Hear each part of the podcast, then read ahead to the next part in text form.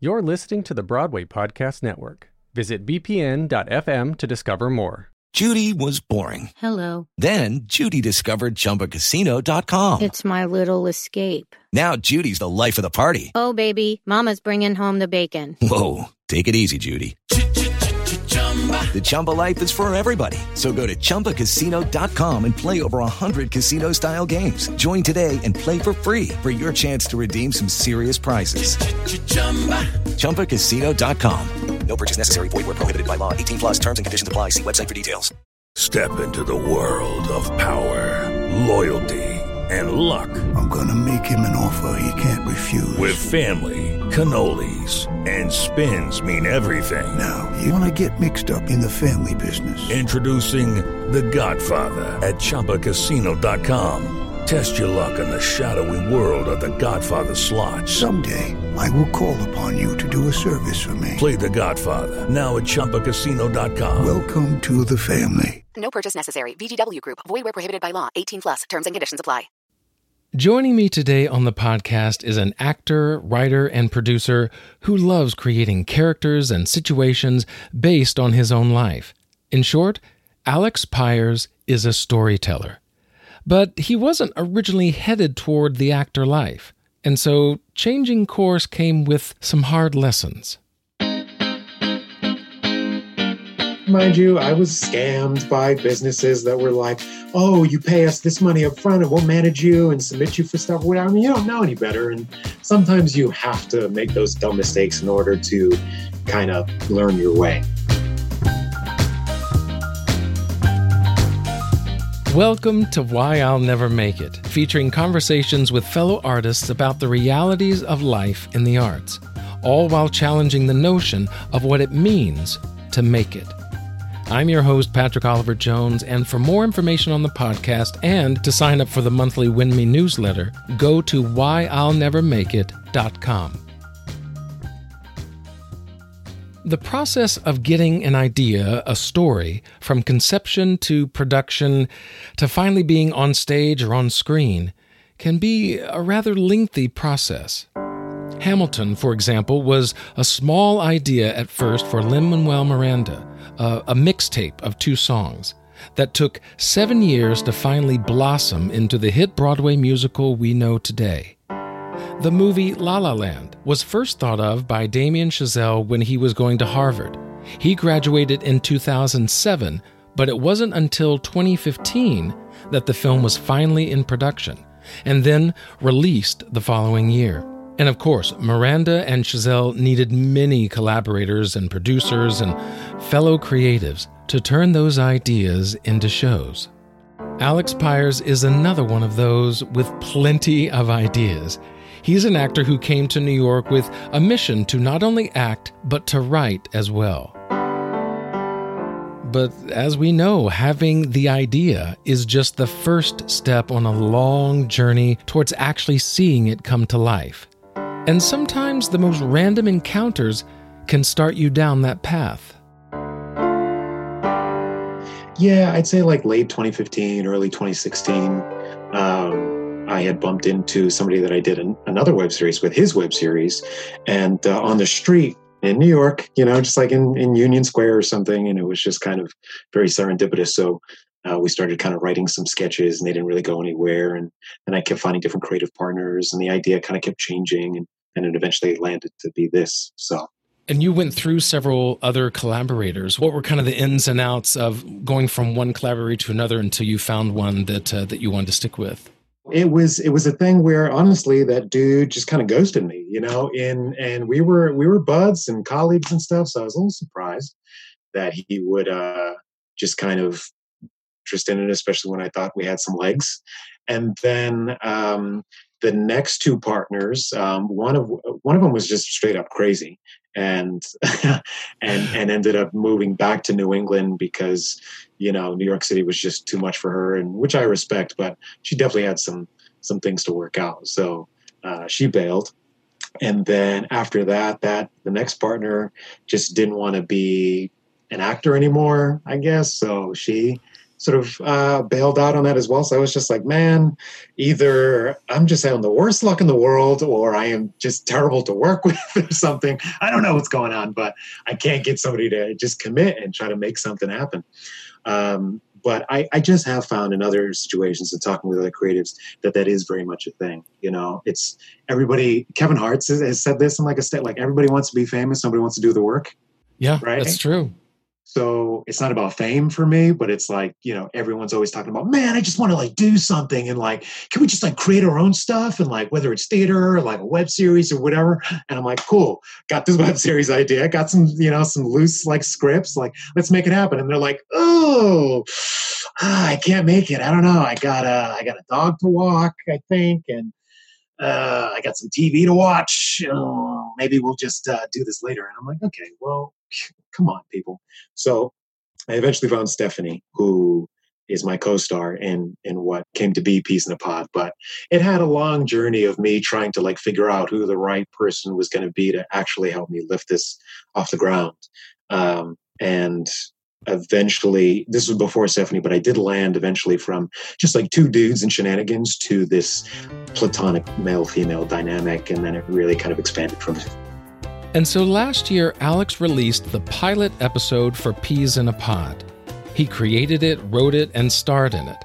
But like many of us actors, Alex was out there working on other projects too. He was featured in an episode of Punisher on Netflix, as well as various short films and commercials. And of course, he wasn't done with his comedy web series. After releasing that pilot episode in January of 2019, he did some fundraising along with his co star slash fellow producer, Stephanie Windland. They filmed the remainder of that first season last summer, but editing can take a little bit of time. As a podcaster, I mean, it takes hours just for one of these episodes. So, adding video elements to it, it makes the process even longer to have the, the lighting and all the visual elements match the audio elements. So, editing is a lengthy process, especially when Alex and the other creatives had those other jobs that they were working on. So, 2020 began with the hope of releasing the first full season that would take off and pave the way for future seasons of new episodes. But then came the Ides of March, and the world as we knew it came to a grinding halt. However, there was a bit of a silver lining. You see, with nothing else to do, they were finally able to focus on the series and put the finishing touches on those episodes. And in April of this year, the world finally got the first full season of P's in a Pod. So in every rom com or even any show, the male and female leads always have this will they, won't they thing going on. It's it's the Ross Rachel from Friends. It's like the JD and Elliot from Scrubs, or you know, even Seinfeld and Elaine. And that works. It's tried and true. Everybody loves it.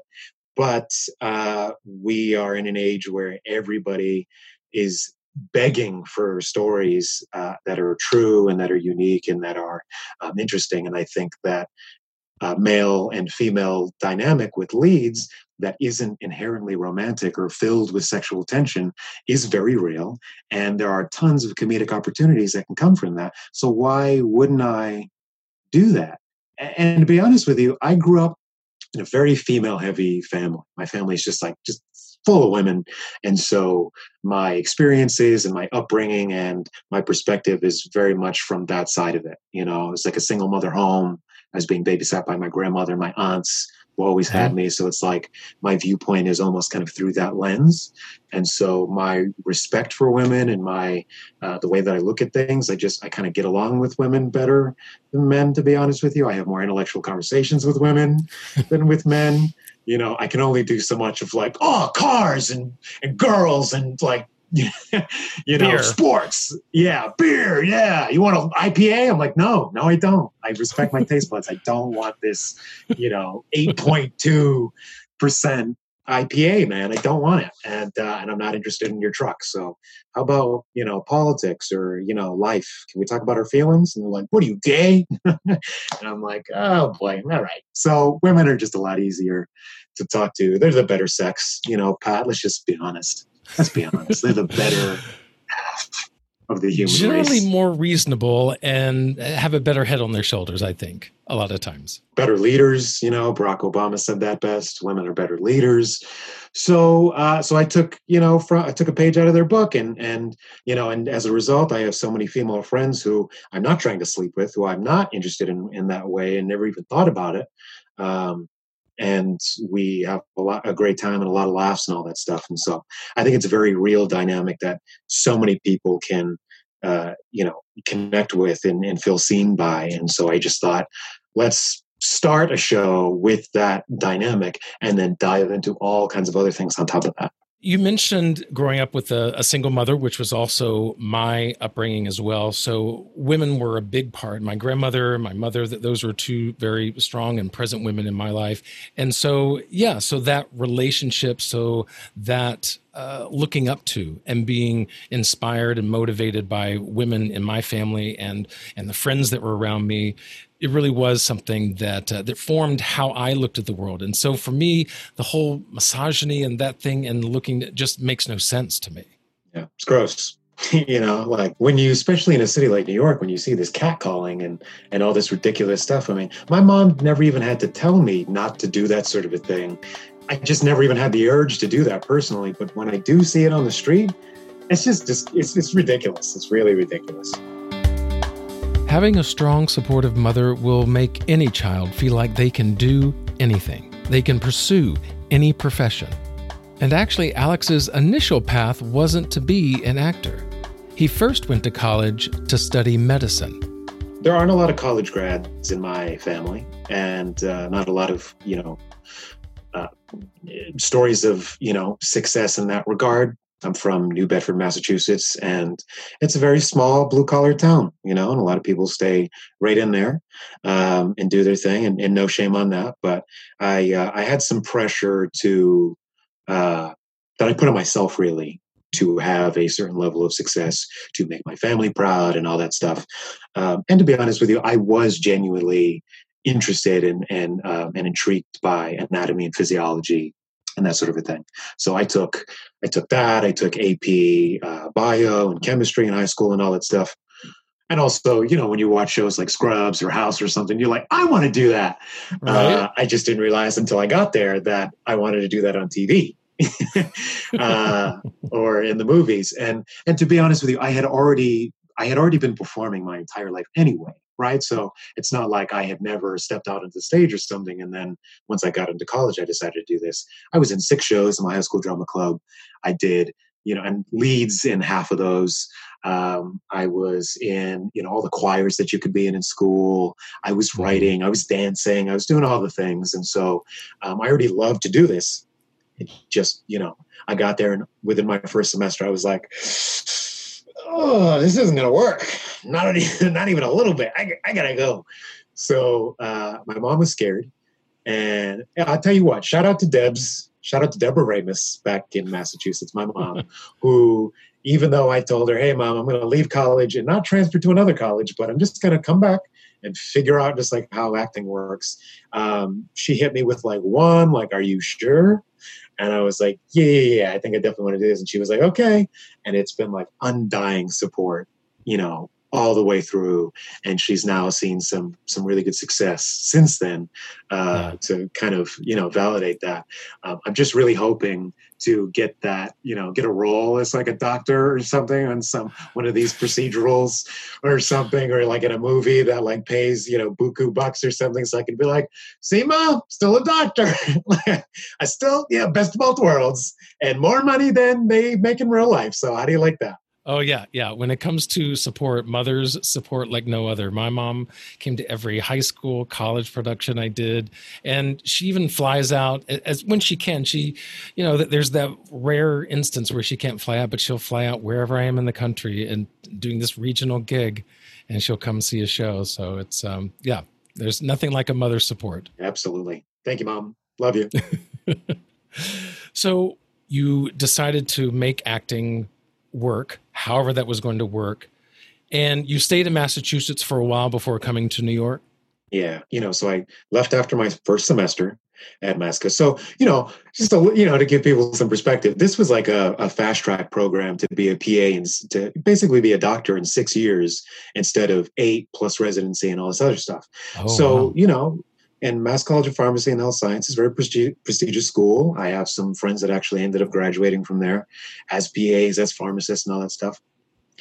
But I left and I go home and I l- literally Googled how to be an actor. And I just went through the rabbit hole of the internet to like figure out of whatever backstage articles and whatever else that I could find at the time. And mind you, I was scammed by businesses that were like, oh, you pay us this money up front and we'll manage you and submit you for stuff. Whatever. I mean, you don't know any better. And sometimes you have to make those dumb mistakes in order to kind of learn your way. So um, from there, I just kept. It didn't take me long to book some kind of a job. It was like within my first couple months, maybe I got a short film uh, with a supporting role uh, that was part of this school, like this college festival that ended up winning and going to LA. So that was like a really like reassuring thing. Of like, okay, something that I'm involved in was good enough to make it out to LA and get awards and all that stuff or whatever. I was like, all right, I'm I'm on the right path here.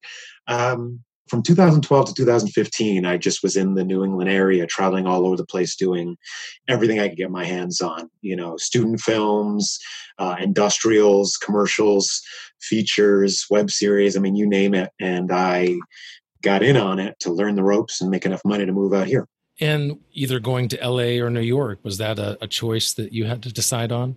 I was going to actually go to LA first. So uh, I was going to just pack up save up money, pack up my car and do like a cross country road trip, like see the country, get all this like life experience, and then go to LA and be like, boom, ready to work, y'all. Make me, make me a star. And uh, and then I was dating a woman at the time who, uh, you know, we were thinking it was going to go be you know super serious, and um, she was actually going to get. Uh, she actually got a job at NYU, and so there was that. And then also I got an, I happened to get an agent, um, a really big one, like top five in the country, big, um, who was, you know, their, their office, the people I was going to work with were out in New York. So it seemed like the stars were aligning for me to go to New York at least first. And so I was like, all right, I'll go to New York first. It'll be closer to the family. I'll kind of use it as a stepping stone and then move out to LA. But I've been here ever since. And, you know, I see myself sticking around for at least a little while longer.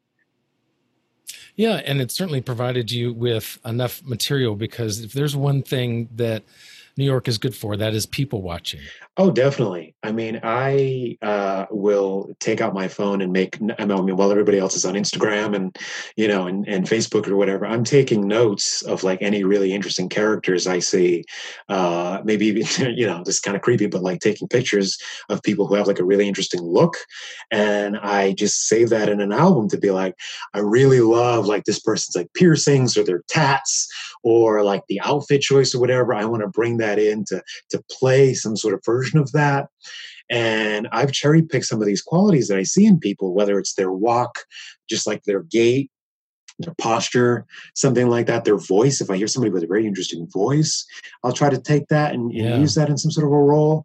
But for P's in a Pod, I mean, yes, it's a New York based show, but it's more to be like, here's what it's like in a big city and not necessarily specifically in New York. But uh, most of the show is based in Brooklyn and Queens. So versus like Manhattan or you know any big super popular areas. and it's a comedy show but at the same time you've you've tackled things like stereotypes and depression and and even germophobia so I mean, you, you've kind of run the gamut of, of very serious topics that people deal with Well, a lot of those are you know uh, every one of those scripts is based on some you know something in my own life that I've either blown way uh, you know up or inspired by some movie or show or or actor that is uh, that I love or whatever or kind of all of the above. Um, so yes, it's it's very much informed. And look, the best comedy is based in truth, right? I don't I can't remember if it was Stanislavski or Strasberg or one of those pillars, but you know the idea of you know you make them laugh and then you stick while their mouth is open, you stick the truth in there. Um, and you, you, you hit them with the, the real stuff and that's what's really going to get people's attention right i didn't want to just make people laugh and have them be like oh that show's cute i wanted them to be like oh wow like they're saying something and it's super funny Yeah, because you personally deal with germophobia. Is that does it ever like actually affect your interaction and how you go about the world? So, have you ever seen the show Monk? Yes. Okay, so I started watching that show at a very young age. One of my aunts, another woman in my family, who was babysitting me, was like, "Come watch this show with me," and I was like, "Sure." And I don't know why, but I just really loved it. Uh, and you know, I may be, I'm possibly still in the single digits, or maybe very young, like preteen when I'm seeing this. So very impressionable. And Tony Shalhoub, who stars uh, as Monk, uh, impeccable actor, one of my favorites. So, and he deals with germophobia. For those of you listening who are not familiar, and so that was uh, inspiring and maybe like a negative way in terms of the being hyper aware of like germs and that sort of thing. But I think I was always a kid who didn't want to get super dirty or uh, share uh, like cups or silverware or food with people in that way. I don't know why. Um, I have definitely relaxed a bit on a lot of those things um, because with all this COVID stuff, for the beginning of it, I was like, I, you know, I was the guy who was like, I've been training for this my whole life. You guys are now catching up to me. Like, we should all be wearing masks and washing our hands constantly and all these things. But, um, but I ended up getting it anyway. I got Oh, wow. COVID anyway, um, and I didn't know it for the longest time. My only symptoms were like a string of migraines for like a few days, Mhm. which I suffered from as a kid anyway. So I just thought I'm super stressed. The world is like going to hell. Uh, it's got to be that, right? Because I had no other symptoms. And when I went to go get tested for the for the nasal swab and the um, the antibody test, I, I came, I showed up for uh, antibodies. Uh, so with that being said, I had this epiphany that I was like, okay, I'm the cleanest person I know, and I still got COVID. So maybe this is just so much more work than it's worth an effort to be so on everybody and hyper aware of all these germs and these things. So do I want anybody to sneeze on my face in the subway? No. But am I, you know, gonna just like reel it in a little bit with how much I try to put that on other people or how aggressive I am with, with some of the other stuff? I, I definitely reeled it in a bit because it's just not worth the stress, you know? Yeah, yeah. No, I get that. It's it's interesting how these heightened situations kind of make us realize things. I, I guess for you, it made you realize that you know you could ease up a bit. Of you know, COVID is certainly it certainly made me realize more on, on an emotional level. Just what is it that that really drives me? What is it that's that's really making me happy that I'm passionate about? And I think that that's something that when you have nothing else to do or to think about, then you know these are the thoughts that come to our head. absolutely. Uh, and in regards to the germophobia, it was it was very much a thing, especially since you know I wrote this and we started shooting it well before COVID was a thing. It's very much like laugh at my pain, not even just with germophobia, but with all the other topics. You know, the racism, the you know inside the community and from outside the community. Um, you know, the dynamics with you know family and and career and all these other things that we kind of expand on. Um, it's all very much like okay, if I can take a seed of something that bothers me or is a, a struggle for me or whatever and really blow it up and, and show that to people and show that I can make fun of myself and all that stuff. People will feel seen. They'll, they'll feel empathy. They'll feel sympathy. Uh, several of the episodes, it's been like, oh my God, finally, you know, I deal with that all the time or I love this episode because I'm also blah, blah, blah. So that's been some of the best compliments that we've gotten is that they, you know, people really connect with the the messages that we have in the episodes. Right, because uh, there was an interview that you did, and you mentioned that you wanted to celebrate minorities instead of exploiting them. And in what ways did you want to celebrate them that you found to be different from other shows or films that you've seen? I wanted to do a show that really allowed people to turn stereotypes on their heads, allowed them to play characters they wouldn't normally be able to play, uh, or don't even get brought in for. Uh, as a result, for example, in our germaphobe episode, we have the uh, actress Jasmine Williams uh, playing Tiffany, you know, very out there as a sort of character, and uh, a black woman with, you know, 4C hair, very dark skin, and, you know, uh, and, and, and body type and everything as Jasmine uh, has said repeatedly in her own interviews and and in personal conversations and stuff like that would never normally be able to play a character like that um, who is very complicated and all over the place and that sort of thing. Um, so that is a big win to do that.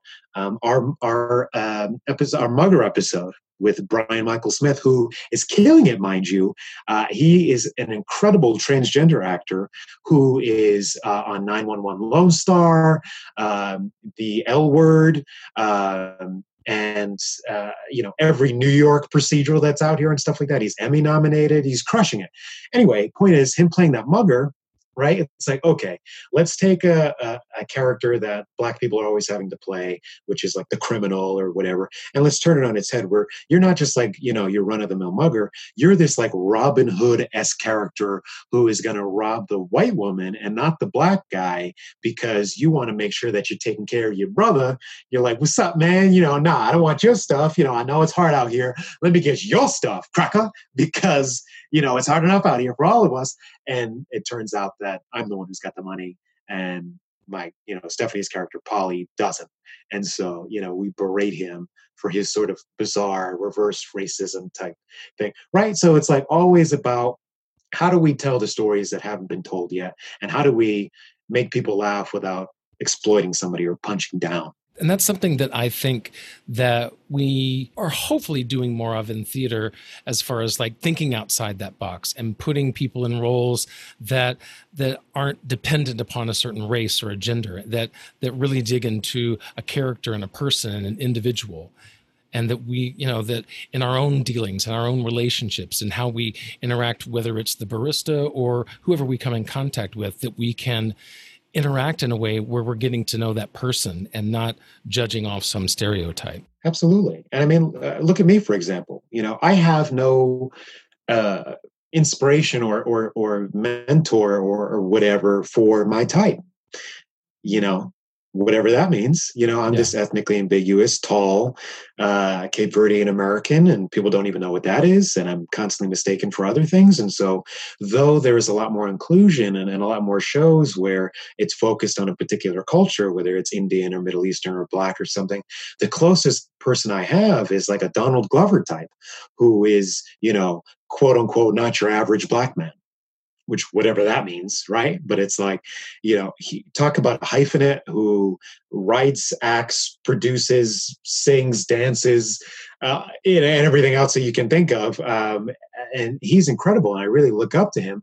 But even he has your very, I don't want to say stereotypical, but your classic black features where, you know, he's not being confused for like another race, where I am and we are very much at least personality wise like not the same type either. So i am hoping to be the example for other actors who are coming up and other kids who are going to be starting up to be like oh man alex pires is that like ethnically ambiguous like you can't put your finger on like what background he is like you know uh, where he comes from like is he like you know nerdy is he like you know guy next door? I don't know like he, maybe he can just do everything or whatever and, and that's the hope right? I don't yeah. want to be uh, the one trick pony kind of actor. I want to be the chameleon where i do this type of thing for p's in a pod but then you see me in other projects and it's like you know where did he go? Completely different person.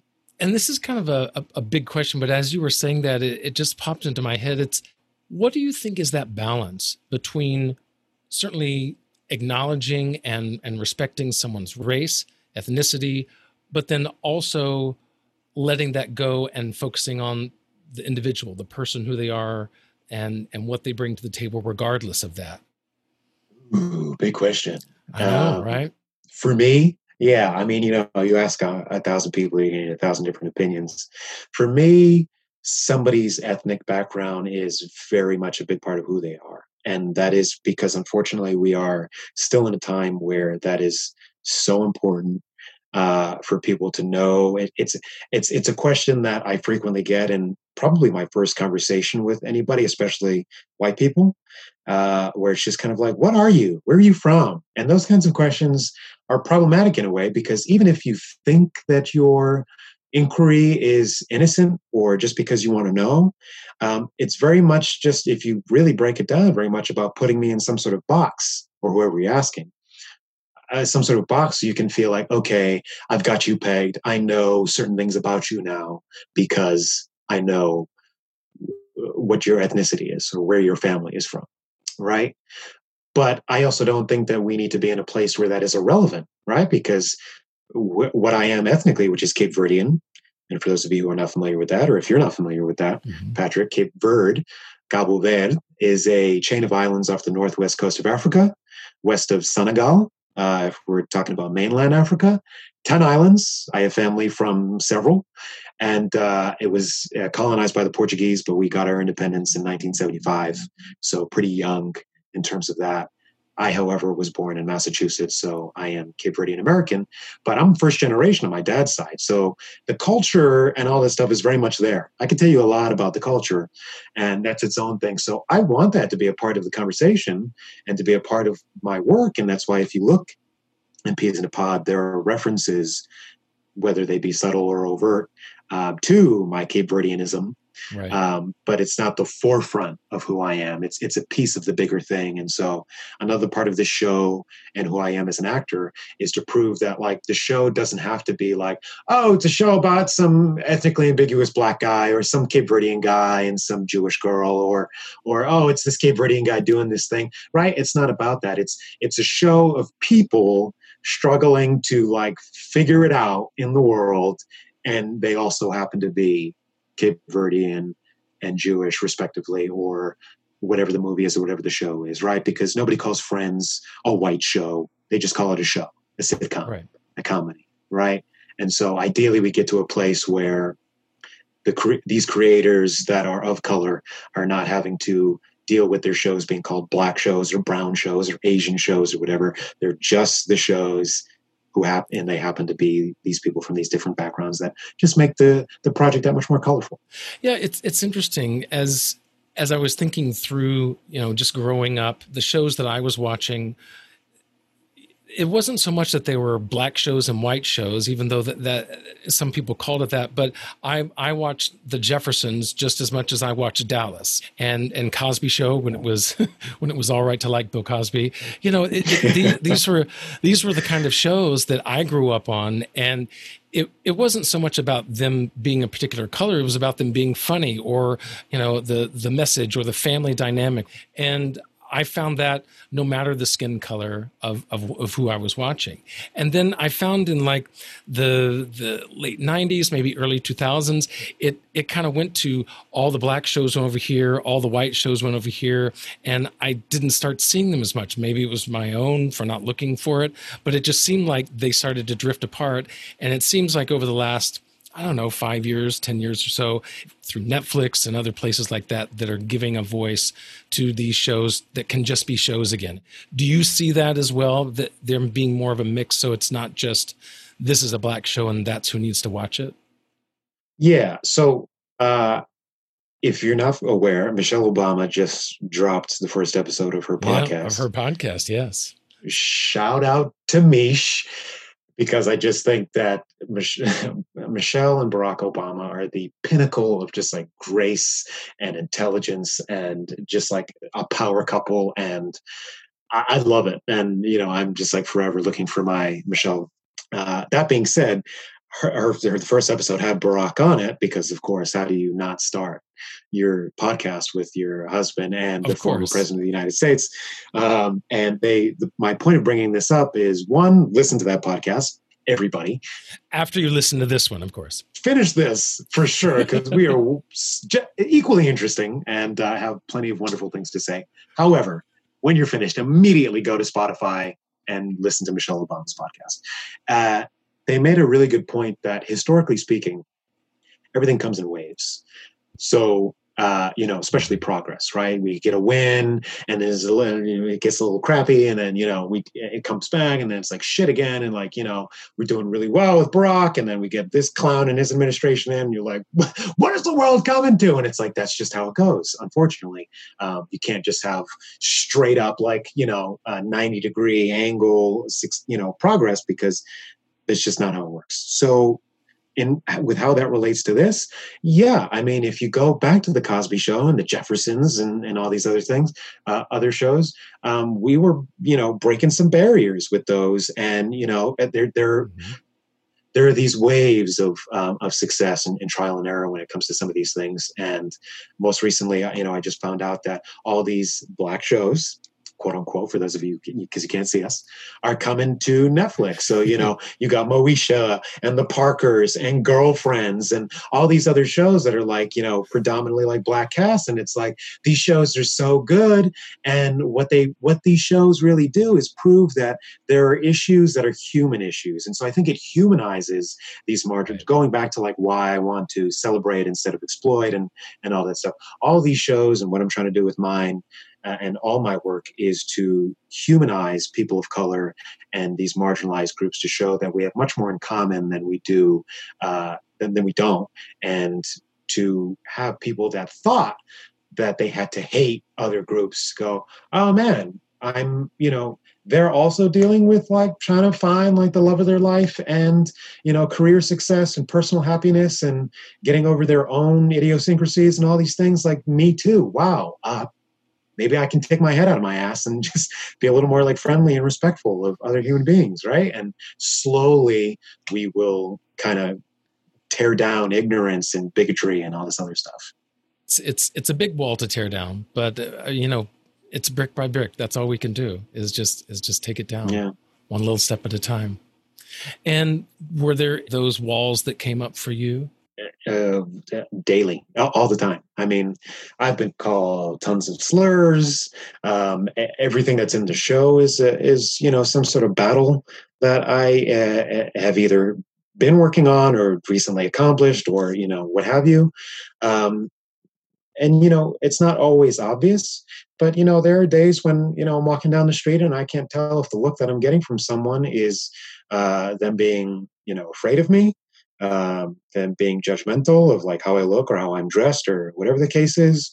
Uh, I'm constantly misidentified as some sort of other race or other sexuality or something like that. And so there's been a lot of work personally to ignore a lot of that stuff and not be as bothered and worried about it. And mm. um, because you know if you live and breathe by everybody else's opinions and their judgment and all that stuff then you're just going to go crazy and i don't want to be that celebrity or that person that is um, so bogged down by people's um, judgment and like the ugliness that exists in the world that i that i can't do wonderful things that i planned on doing so um, but yeah i mean it's a yeah. daily battle against the, the evils of the world but we got to keep fighting because it'll never change if we just accept you know the, the cards that we've been dealt. Was there a particular moment or something that hmm. that kind of drove that home for you? How much time you got beth how much time you got? Yeah um, so i'll give you two quick ones. Okay. Uh, I, my first job was a uh, was a cashier bagger at stop and shop back in massachusetts. It's like a big grocery store for those of you who don't know what that is. And this one woman thought I was, this woman customer behind me thought I was talking trash about a customer who just passed through my line. And she, uh, she called me a sand N word. Uh, and st- like was screaming at me or whatever as she was leaving like the store thinking that i was saying all this stuff and myself and my bagger were trying to convince no, we it's not what you thought you heard. Uh, we don't even know where, where you're coming from, blah, blah, blah. And she just kept screaming that slur, sand and word, sand and word, until, you know, she eventually like left the store. And that was like so embarrassing and just like, you know, uh, if I could turn red, uh, I would have. Uh, mm. in, in just like embarrassment and just like shock because I had never been like blatantly called out by like a stranger in a public setting in that way. And I'm like 15, 16, you know, and so that was like, whoa. So there was that. And then there's, uh, and honestly, quickly, there's been times where like I'm constantly like you know mis uh, misidentified as as gay or bi or something like that. Um, and people always try to explain it as, oh well, you're so articulate and you're so, you know, manicured and well dressed and your your your fingernails are clipped and just weird things like that. And it's like, well, did you catch me having sex with a man or because otherwise why would you make that assumption? Right? And there's just like that's just culture right? And then another thing that very much uh, shows itself in the show is that i'm constantly misidentified as indian uh, even by indian people so if you've seen the bodega episode that we have uh, i had to sort of have it where everyone in this store thinks that I work there and that I'm Indian, and we sort of have that discovery right then and there. Sir, well, sir, there's no price tag on the milk. Can you tell me how much a gallon of the 2% is? I don't work here, lady. Come on, I've seen you here before. I was probably buying something. Oh, you're Vcash's kid. He told me you were a trickster. Vcash? You think I'm Indian? Come on, Junior. Is the milk on sale or what? I don't want to give anything away, but audience, please go watch that episode because you know it it has a very explosive sort of uh, climax to that episode. But these are all things that I, I'm dealing with constantly, and sometimes it's like a micro thing where somebody's like, you know, are you Indian? And I'm like, no, and I have to go through the whole thing. Um, but it does. My my fighting against it is that I get to then explain to people, no, I'm not Indian, but I am Cape Verdean, and they don't know what that is, and I get to educate people on something that they never heard about, and and mm-hmm. share the beautiful culture that is Cape Verdean culture. So there is a silver lining in that regard. I I never assume based upon skin color where someone's from because uh, anyone can really be from anywhere. Once I hear an accent, that's certainly one I'm trying to like piece it. Oh, is that German? Is it you know Japanese? Is it you right. know I, th- I, think we do even unconsciously. We want to kind of put people, oh, if I know you're Japanese, okay, I used to live in Japan, so I, I, I, can relate to that. Or, oh, I've been to Italy, you have an Italian accent. So we, we try to like put people in these things like that we understand.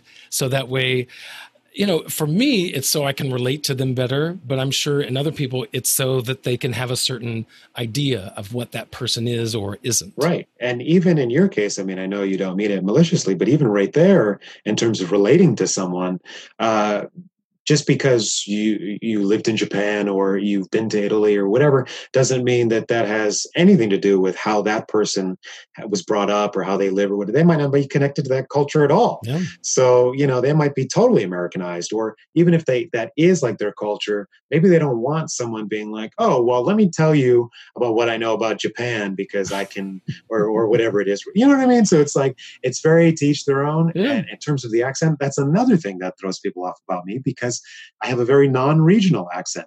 So they're like, what are you? You know, and I used to have a very, very Massachusetts accent, and I just did my own. So I never did a class or any sort of workshop or whatever. I just uh, realized that I, I was going to be made fun of big time if I didn't, you know, whatever. And I also, as an actor, wanted to make myself as versatile as possible. So I worked very hard to make what you're hearing now very comfortable. So I'm not putting this on anymore. But, and as a matter of fact, to do my original accent, I almost have to put that back on now. Um, or hang out with my family or friends from back there for like a couple days and it starts to kind of come out naturally again. And then uh, I can, you know, sort of slip into it without thinking about it. Yeah, I'm the same way. I'm from Alabama, so whenever I go back to Alabama, if I've been there a few days or, or, or I'm around my family, then it can start to come out a little bit. But yeah, it's one of those things where I don't have to un unforce that accent. I but it, but it is one of those that I, I remember one time I needed to play a character from Alabama, so I was like, well, great, all right. So I just I just kind of put on that accent again of one that I had, or, closer to probably what my mother has. And and he was like, that that doesn't sound right. I was like, well, this this is what it is.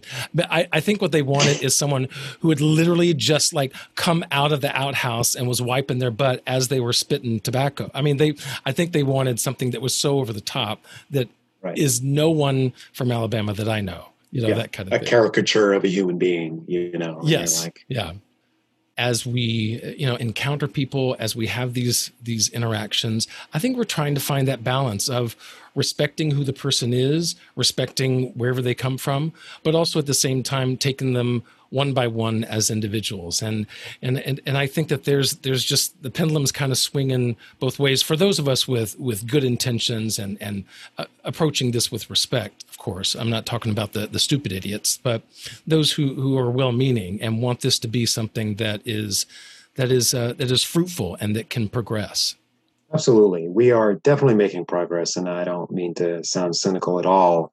Uh, I can name show after show, movie after movie, where uh, you know the it, it's beautiful what they're doing and, and i'm so glad that you know these these projects are finally being made and these conversations are being had much like this one about how it all makes sense and hopefully anybody that's listening to this and even you pat will think even more about you know uh, relations and respect and you know we're we're in a movement you know there are still protests happening uh, daily and you know even though i'm cape verdean american between that being part of the African continent and and and everything else, I consider myself black.